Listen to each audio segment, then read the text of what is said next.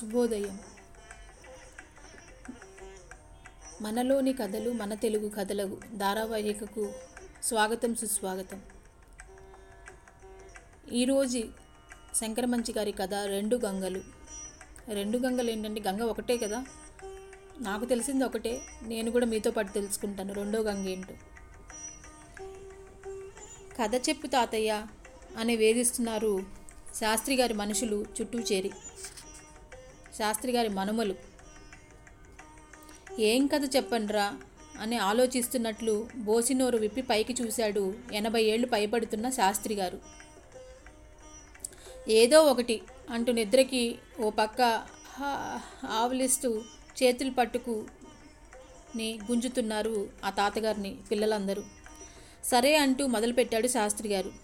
నేనైతే అనగనగనగనగా ఏడు రాజులు అని చెప్పేవాడిని. శాస్త్రి గారు కొత్త కథ చెప్తున్నారండి. మనం కూడా విందాం.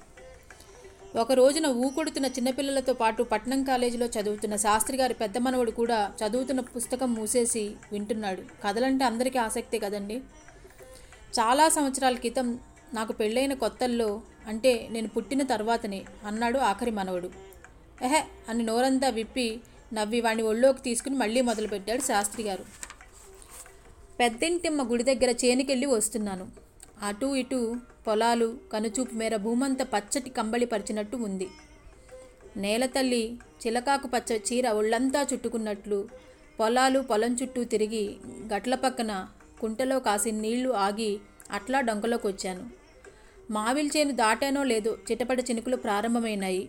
తలెత్తి పైకి చూస్తే సూర్యుడికి ఎక్కడో పారిపోయాడు. నల్ల మేఘాలు గుంపులు గుంపులుగా పరిగెడుతున్నాయి. ఆకాశమంతా నల్ల మేఘాలే నల్ల చీర కట్టుకున్న ఆడదాని మెళ్ళో బాకులాగా ఆ నల్ల మేఘాల మధ్య ఓ మెరుపు తూర్పు వైకుంఠపురం కొండ మీద ఓ గర్జింపు వాన మొదలయ్యింది వాన పెద్దదయ్యింది. వలవలా కురుస్తోంది. జలజలా కురుస్తోంది. నేను గొడుగు తెచ్చుకోకపోతిని. పూర్తిగా తడిసిపోయాను. అయినా గొడుగులు గోనెగుడ్డలు ఏమిటి?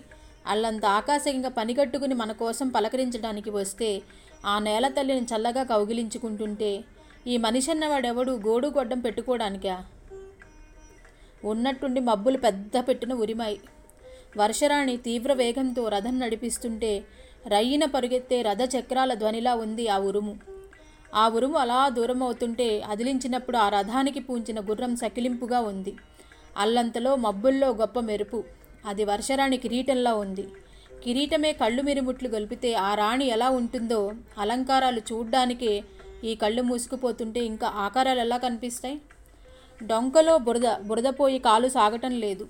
చెప్పులు విడిచి చేత పట్టాను. వారే వారే అప్పుడు అనిపించిందిరా. గంగమ్మ ఈ భూమిని అంతటిని చల్లబరుస్తుంటే నేను చల్లబడక ఈ పాత చెప్పులు అడ్డం పెట్టుకున్నానా అని. ఇప్పుడు వర్షం నా మీద కురుస్తోంది. నాలోంచి కురుస్తోంది. జల్లు జల్లుగా కురుస్తోంది. బళ్ళు బళ్ళున కురుస్తోంది. వర్షపు చల్లదనం శిరస్సు నుండి పాదాల దాకా పాకి శరీరంలోని స్వర సర్వాణువుల్ని కడిగేస్తుంది.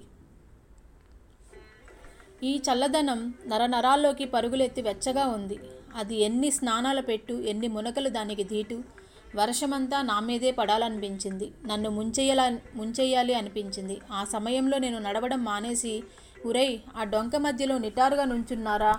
అటు చూ అటు పక్క చూస్తే పొలాల మీద వాన మంచి శనగ చేను మీద వాన పడుతుంటే పైరు పైరంతా ఆనందంగా ఊగుతోంది. ధనియాల చేను మీద వాన పడుతుంటే ఆ మేరంతా కొత్తిమీర వాసన. వాన సుగంధం కలిసిపోయిన గాలి వానకి జొన్న చేను నృత్యం చేస్తోంది. మొక్కజొన్న కండెలుబ్బిపోతున్నాయి. సజ్జకంకులు పొంగుతున్నాయి. వరి ఉన్నట్టుండి పెరుగుతోంది. కందికాయలు పిల్లి పెసర్లు కువకువలాడుతున్నాయి. వేరుశనగ చేను విచ్చుకుని వేళ్ళలోకి దింపుకుంటోంది వర్షధారల్ని. అలా నేల నేల అంతా పైరు పైరంతా వర్షానికి పరిపరి విధాలుగా పులకలెత్తిపోతోంది. పొలాల మీద వాన కొంచెం తగ్గుముఖం పట్టినట్లు అనిపించింది. కుడిపక్కకి తిరిగి చూస్తే కృష్ణ మీద వర్షం జోరుగా ఉందనిపించింది. కృష్ణ ఒడ్డుకు బయలుదేరాను. అలా ఎందుకు అనిపించింది అని అడక్కు.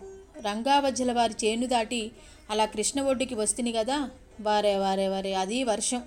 అంత గొప్ప ప్రవాహంలో సంతత ధారగా వాన పడిపోతోంది.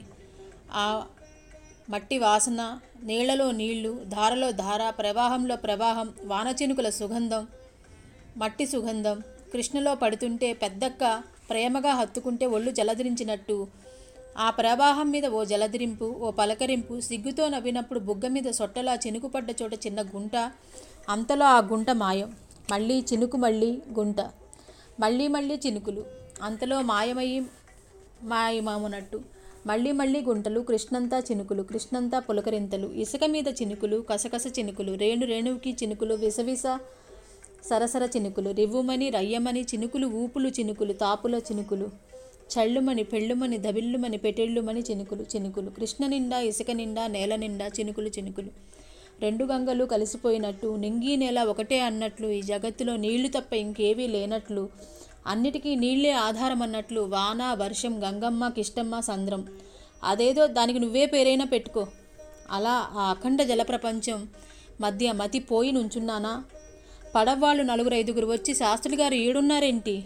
అన్నారు. అప్పుడు ఈ లోకంలో పడి నేను ఇక్కడే ఉంటానంటే ఇదేమన్నా మతి భ్రమణమేమో అనుకుంటారేమోనని వాళ్ళ వెంట ఊళ్ళోకి వచ్చాను వర్షం ఆగిపోయిందని చెప్పకు తాతయ్య అన్నాడు కాలేజీలో చదువుతున్న మనవడు.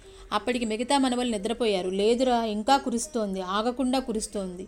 ఇల్లు దగ్గర పడుతున్న కొద్దీ కంగారు ఎక్కువైంది. మీ నాయనమ్మ కొత్త కాపురానికి వచ్చిన చిన్నపిల్లయ్యే అందులో పట్టణంలో కచేరీ గుమాస్తా గారి కూతురేమో వర్షంలో తడిసి జలుబులు చేసి ఎక్కడ ముక్కూడ కొట్టుకుంటుందో అని గబగబా నడిచాను. ఇంట్లోకి వస్తే ముందు వరండాలో లేదు మధ్య గదిలో లేదు వంటింట్లో లేదు. ఓహోయ్! అని కేకేస్తే బదులు లేదు. గబగబా దొడ్లోకి వస్తే దొడ్డి చివర ఆరు బయట కృష్ణ వైపు తిరిగి నుంచుని కనిపించింది. వర్షం కృష్ణలో కలుస్తుంటే కృష్ణ వర్షంలో కలుస్తుంటే వర్షంలో తను కలిసిపోయి చేతులు విప్పార్చి తలములకలుగా హాయిగా తడుస్తుంది. ఇదండి మనకి వర్షం గురించి ఎంత అందంగా వివరించారు ఈ రెండు గంగల కథలో. మీరేమనుకుంటున్నారో మీ మాటల్లో నాకు తెలియచేయండి. ధన్యవాదాలు.